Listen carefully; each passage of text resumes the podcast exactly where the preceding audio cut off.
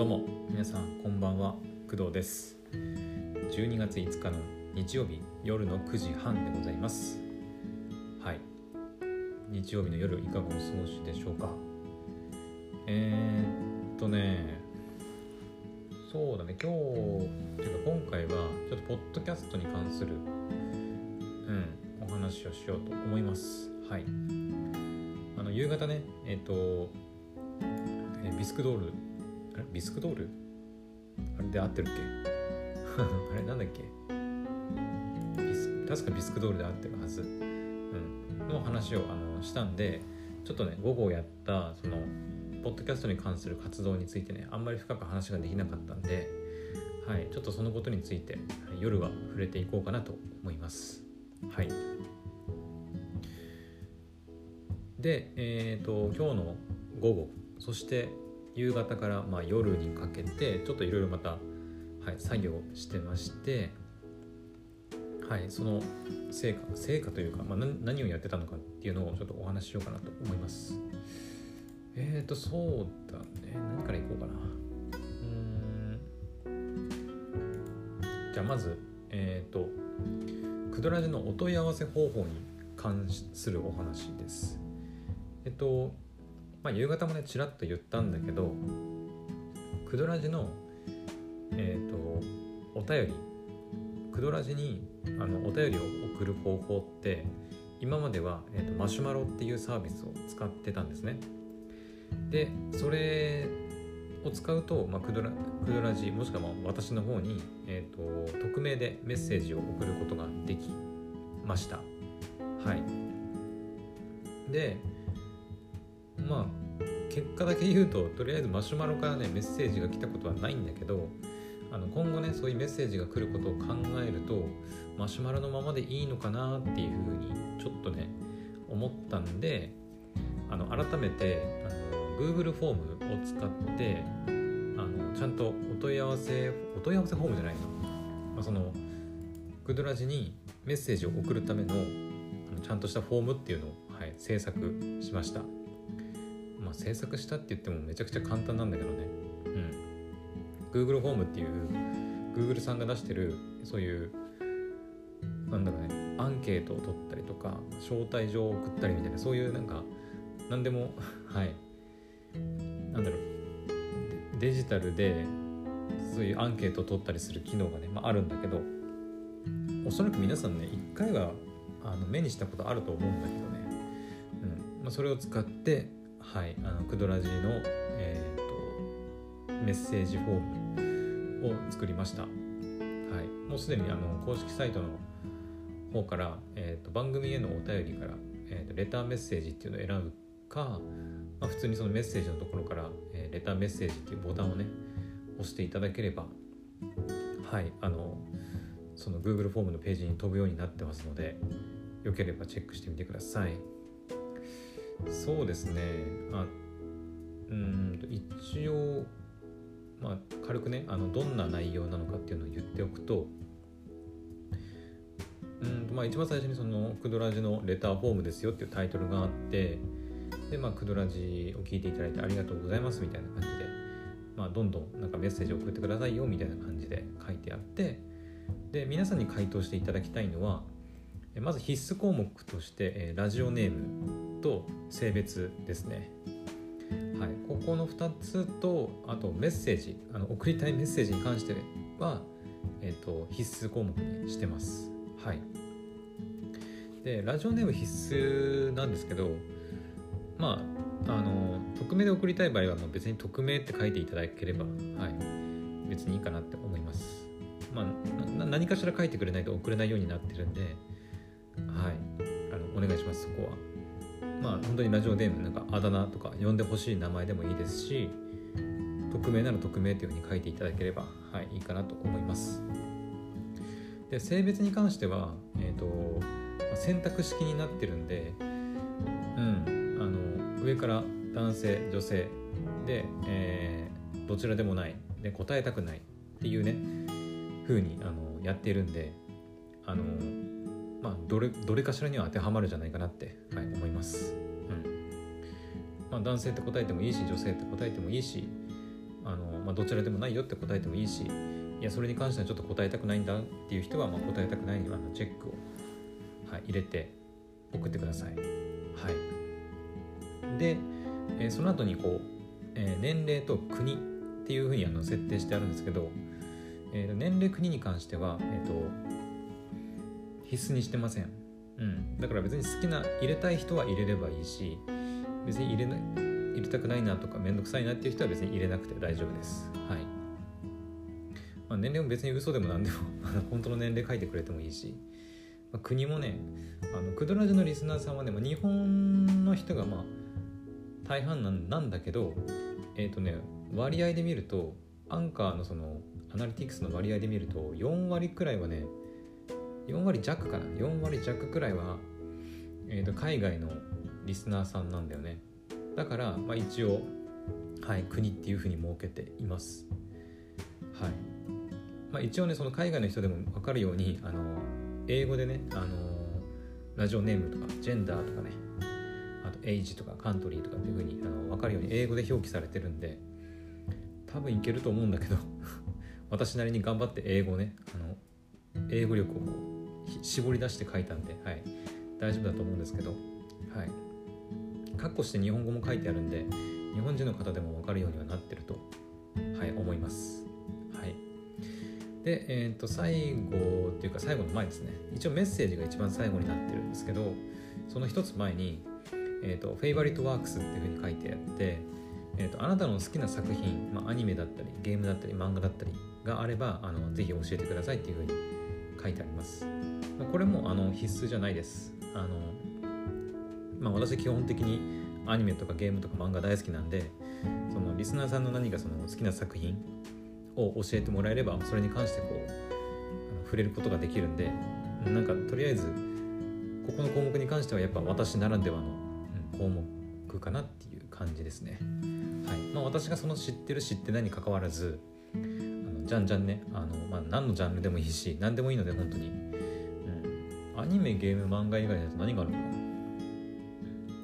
声優さんとか。あとなんだろう。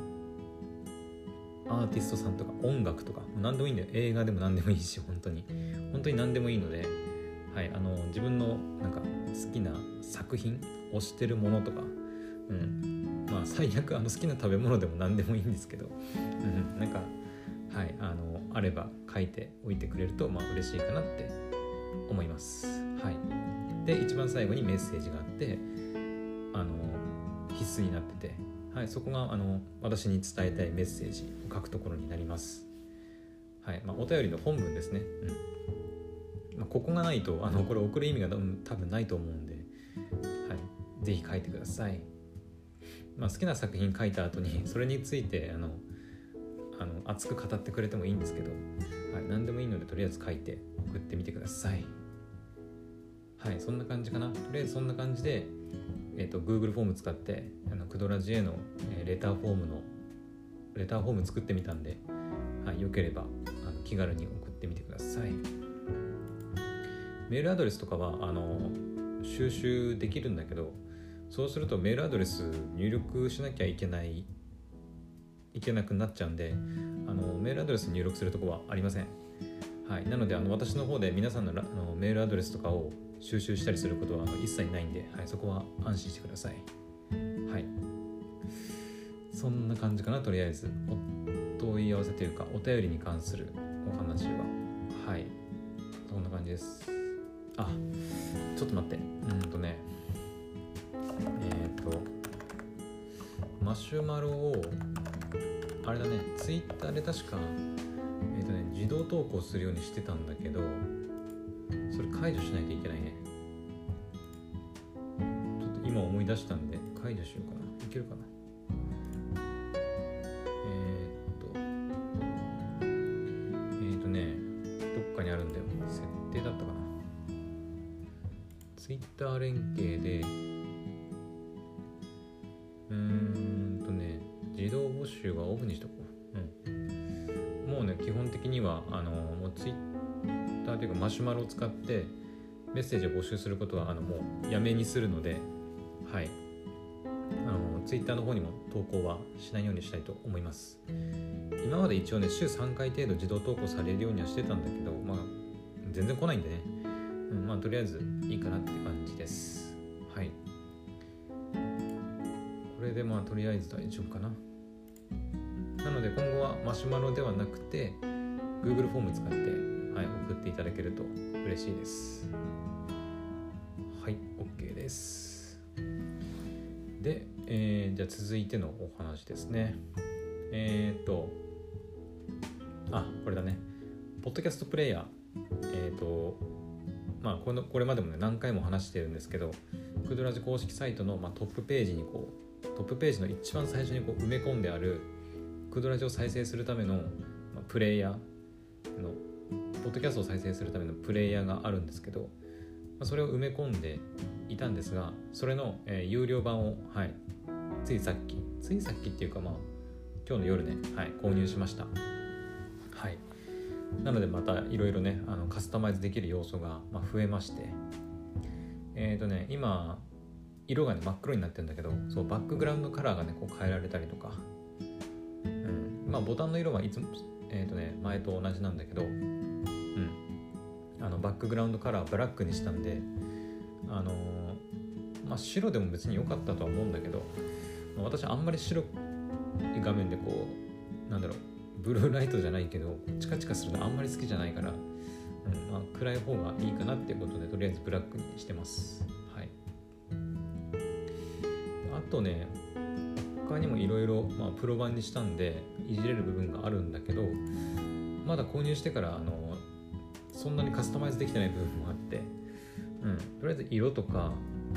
うーんとね一応そのプロ版にしたんであの sticky player って言って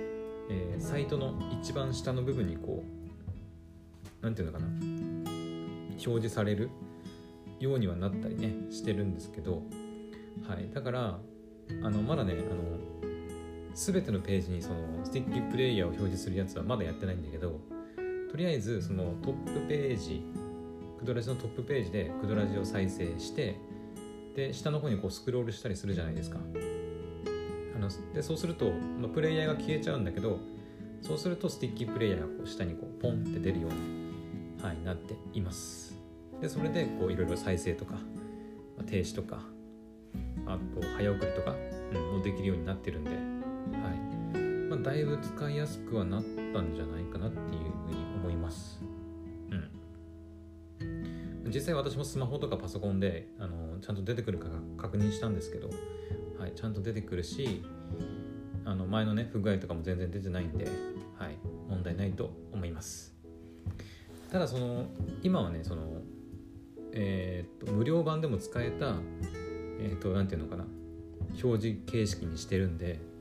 まあ、一応プロ版にしたんでねなんかプロ版の方の表示形式にしようかなって思ったんだけど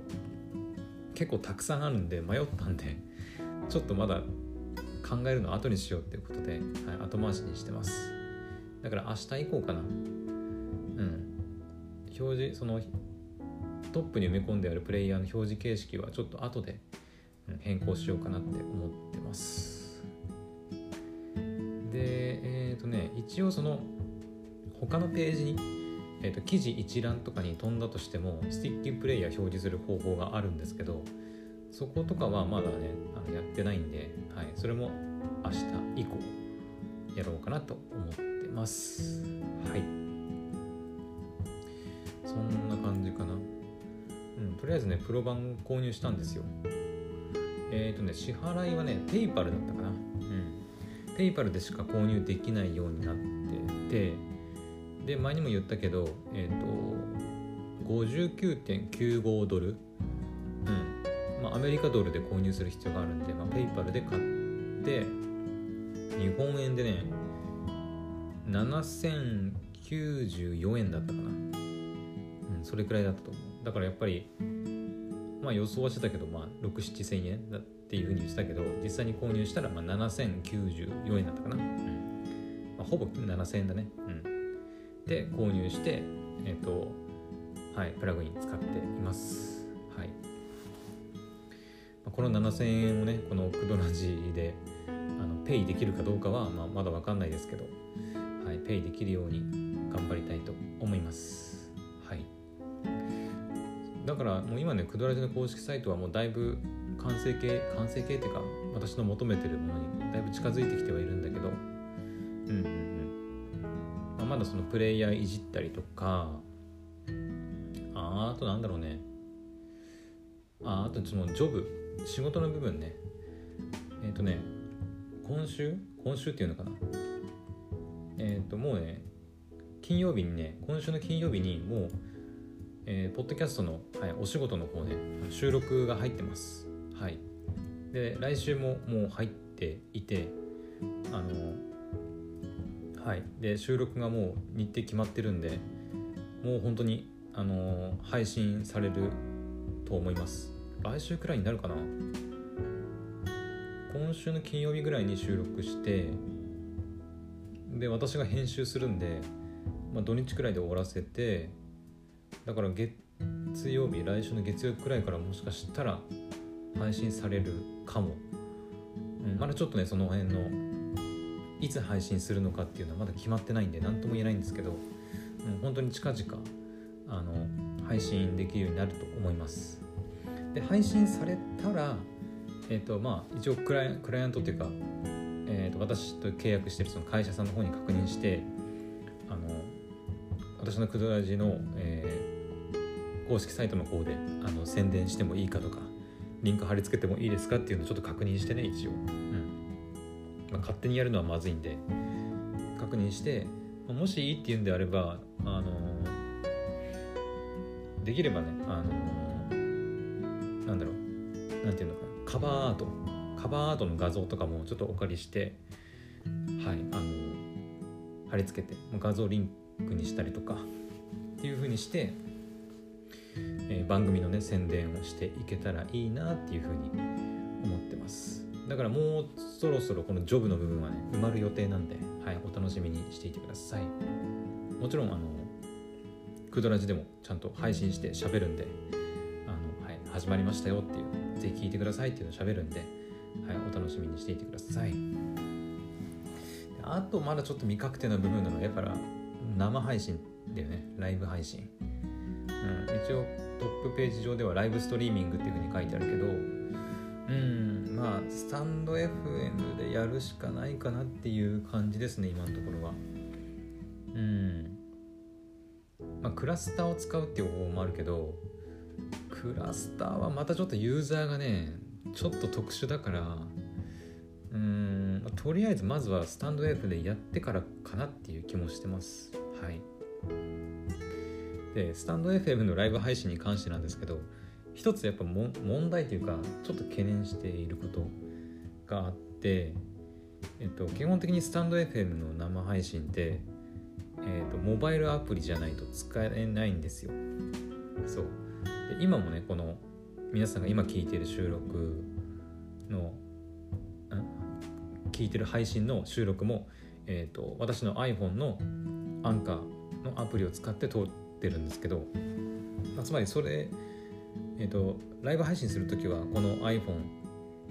でスタンド FM 起動して生配信するわけですよね。でここにこうなんだろうえっ、ー、と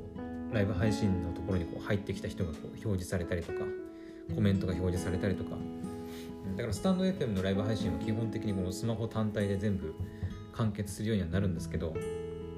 えーと私はそのスタンド FM のえ収録というかアーカイブを、えー、ポッドキャストとしても配信したいと思ってるんで別で、えー、音声を取っておく必要があります。はい。で撮る方法なんですけどそこが問題なんですよね。私スマホがねまあ一応ね古いのがあるんだけどえっ、ー、とね iPhone6 とかだったかな。昔の iPhone とか昔の使ってた Android のスマホとかあるんだけどそれがね、まあ、動くか動かないかとかっていう問題もあるしあとはそのマイク的な性能の問題。うん。あとはそのアンカーとかがアプリ的にその対応してるのか OS が。OS も全然アップデートしてないんでだいぶ古い OS 使ってると思うんですよ、うん、だからそこがちょっとね懸念かなっていう感じです。まああとはだからパソコンで収録っていうか音を取る方法。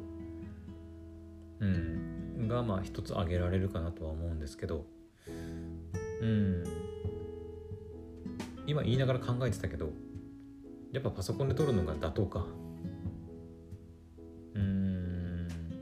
あ違うわ。そうだわ。そうだよ。そうだよね。あの今思い出した。えっ、と私そのパソコンを使ってパソコンのアンカー立ち上げてえウェブ版のそのアンカーで収録しようっていうふうに考えてたんですけどまあアンカーだとパソコン版30分しか撮れないんですね。あの1セグメント。だからライブ配信で1時間とか2時間ってなったら30分経過するたびにあの一旦こうセグメントを切ってもう一回セグメントを立ち上げなきゃいけないっていうねちょっと面倒くさい作業が入るんですけどそうだよ。そもそも考えたら私 Adobe のオーディション使えるんだから Adobe のオーディション立ち上げてあの収録開始してからもうずっと喋り続ければ何の問題もないんですよね。そうだそうだ。それがあった。あごめんなさい。あの何も問題なかったです。はい。えー、まあ、とりあえず、えー、スタンド FM のライブ配信はスマホで、えー、やってえでポッドキャスト用に配信する、まあ、音声はパソコンで、えー、Adobe Audition を立ち上げて、まあ、収録するっていう形になるかな。はい。うん。多分そうなると思う。まあそのいずれ今その今後のあの配信スタイルはどうなるか分かんないけど、うん、今そのなんだろう。今回みたいにそのスマホがなんか強制的に使われてしまうとアンカー使えなくなっちゃうじゃんっていうことが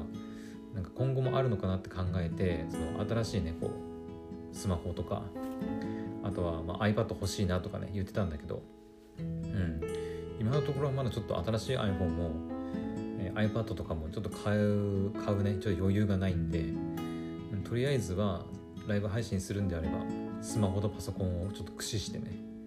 はい、やっていこうかなと思ってます。はい。まあそんな感じかな。うん。まあちょっと午後のあの活動の内容とはまた別の話になっちゃったんですけど。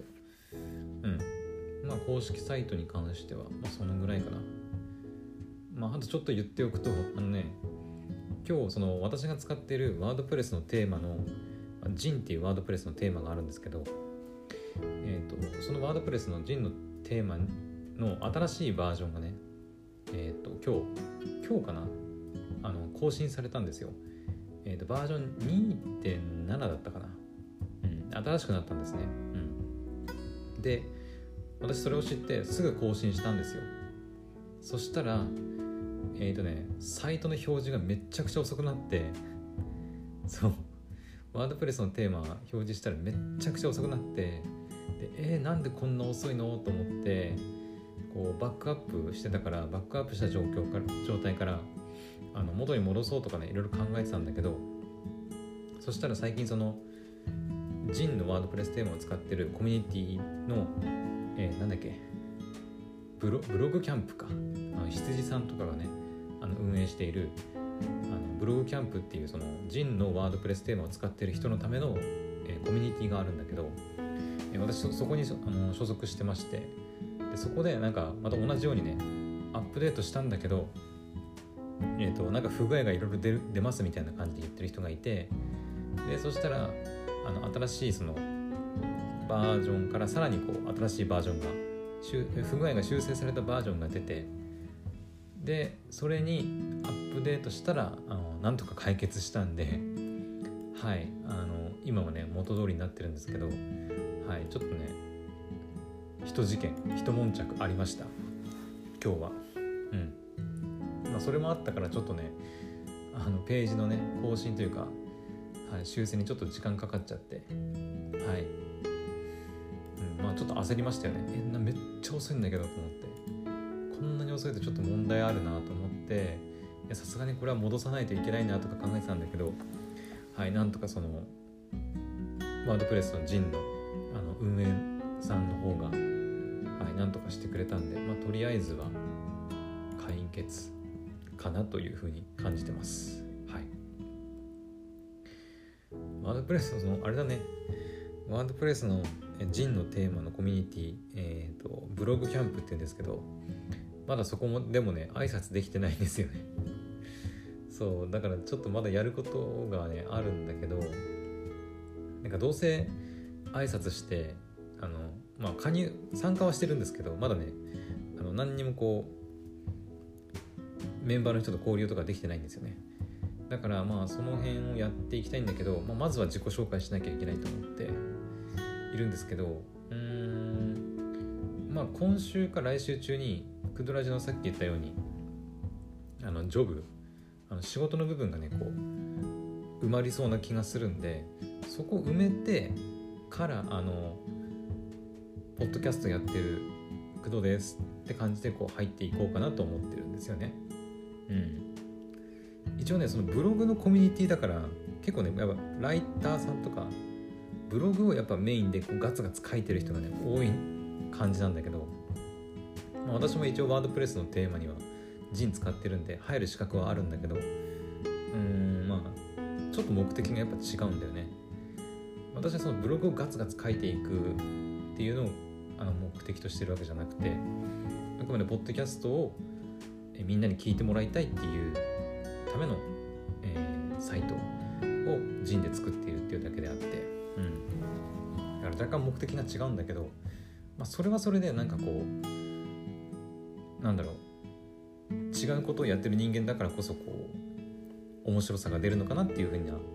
感じもあるのではい。一応ねちゃんと挨拶はしておこうかなと思ってます。はい。そんな感じだね。はい。公式サイトに関してはそんな感じです。えっ、ー、ともう27分かやばいな。ちょっと喋りすぎたな。こんなに喋るつもりはなかったんだけど最後にもう一個だけあのお話しさせてください。えっ、ー、と Japan Podcast Awards の話なんですけどはい。あの私がねあの自薦をね自炊自炊ってあの、まあ、言い間違えてたやつですね。はいあの、えー、自薦しようと思ってそのページに行ったんですよ。そしたらまああのポッドキャスト名とかね作品番組紹介とかっていう書く欄があるんだけどメールアドレスとか担当者名とかねあのあとなんだろう音声コンテンツを配信しているサービスを教えてくださいとかあるんだけどちょっと一つね困った部分があって何かっていうとえ特におすすめのエピソード過去タイトルまた URL をご記入くださいっていうところがあってこれ必須なんだよね。これはさどうしようと思って。うん。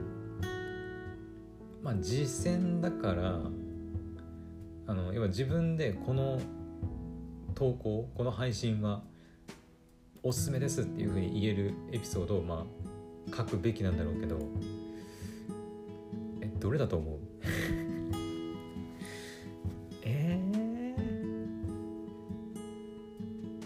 これをねちょっとねわかんまああんまりそのクドラジはねあんまりそのリスナーさんからコメントをもらえてないから、まあ、聞いたところで多分ね誰も答えてくれないと思うんだけどえっ、ー、とねそうどれがお気に入りか聞きたいんだけどうん、まあ、聞いても答えてくれないからとりあえずね自分で考えるんだけどどうしよっかな。そうそこがね必須だからさどれか一つ選ばなきゃいけないんだけど何せ私のポッドキャスト100じゃ200本以上あるからそこから1本選ばなきゃいけないんだよねうん再生回数だけでいけばあの当然その「ラブライブ!」のね結構前に配信した「ラブライブ!」の配信が一番再生されてるから、まあ、それがねあの選ばれるかなとは思うんだけど個人的にはねあの「ラブライブ!」なんであんなに再生されてるかわけわかんないんだよね。うん。だからおすすめしていいのかどうかちょっと微妙でさ。しかも昔のその台本を使って台本通りにしゃべるっていうスタイルでやってた頃の話だから、うん、だから今の私の配信スタイルとは全く違うねスタイルでやってたものだから、うん、おすすめしていいものかと、うん、いうふうに思って。だからできればね新しいその配信スタイルになってからのものをねこうおすすめというかあげたいなって思ってるんですよ。うん。どれがいいかな？おすすめか。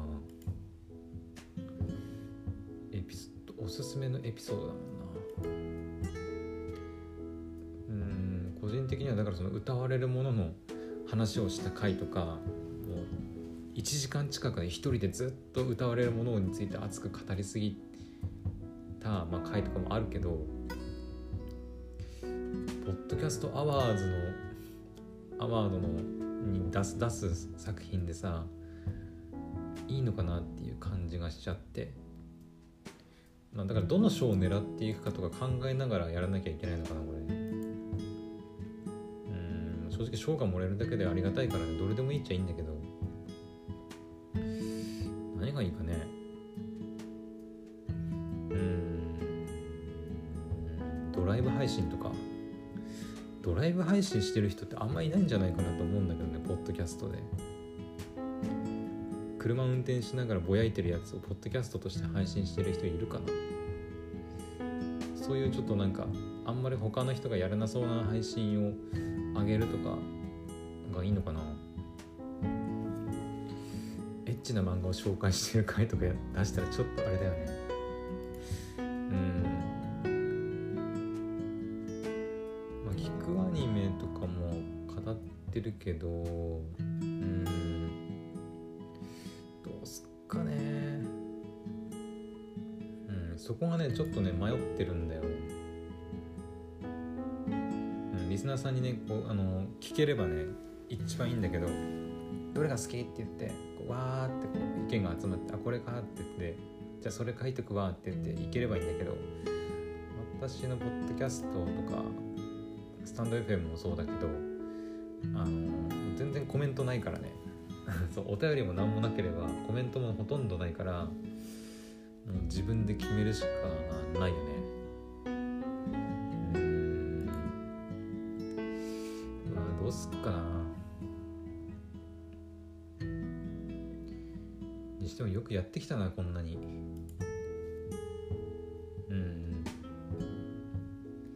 ドライブ雑談トークかな。どうしよっか。まあ今ねこうやってダラダラ考えてあの喋っててもしょうがないんで、とりあえず今回はねあの終わるんですけど何かしらあの自分でエピソードはいこれだっていうものをちょっと考えて、えー、次戦に次戦じゃない実践したいと思います。はい。まあ選ばれることはないと思うけどなんか適当にうん選んでおきます。もし本当にねあのこれの配信聞いてていやこの配信このエピソード面白かったよっていうのがあればあの教えていただけるとあの私としては非常に嬉しいです。はい。もしかしたら一人だ例えば仮に一人だけ来たらその一人の人が選んだエピソードをまああのこのアワードの提出する可能性もあります。はい。なのであのよければねあの、まあ、コメントとかお便りなんかで早速ねおあのお便りフォームで使あの作ったんで、はい、早速使ってみてほしいなと思います。はい。そんな感じで今日の夜の配信は終わりにしたいと思います。それではそっか。また月曜日か明日。そうか明日も明日は私も仕事だ。はいなのであの頑張りましょう月曜日。うんまあね年末ねもう近いんでね。あと1週間？違うあと2週違う1週間はないの？さすがに。それは言い過ぎだ。12あとまあ3週間くらいか。うん頑張ればもう年末クリスマスでなるので。はい頑張っていきましょう。というわけでまた明日の配信でお会いしましょう。おやすみなさい。バイバイ。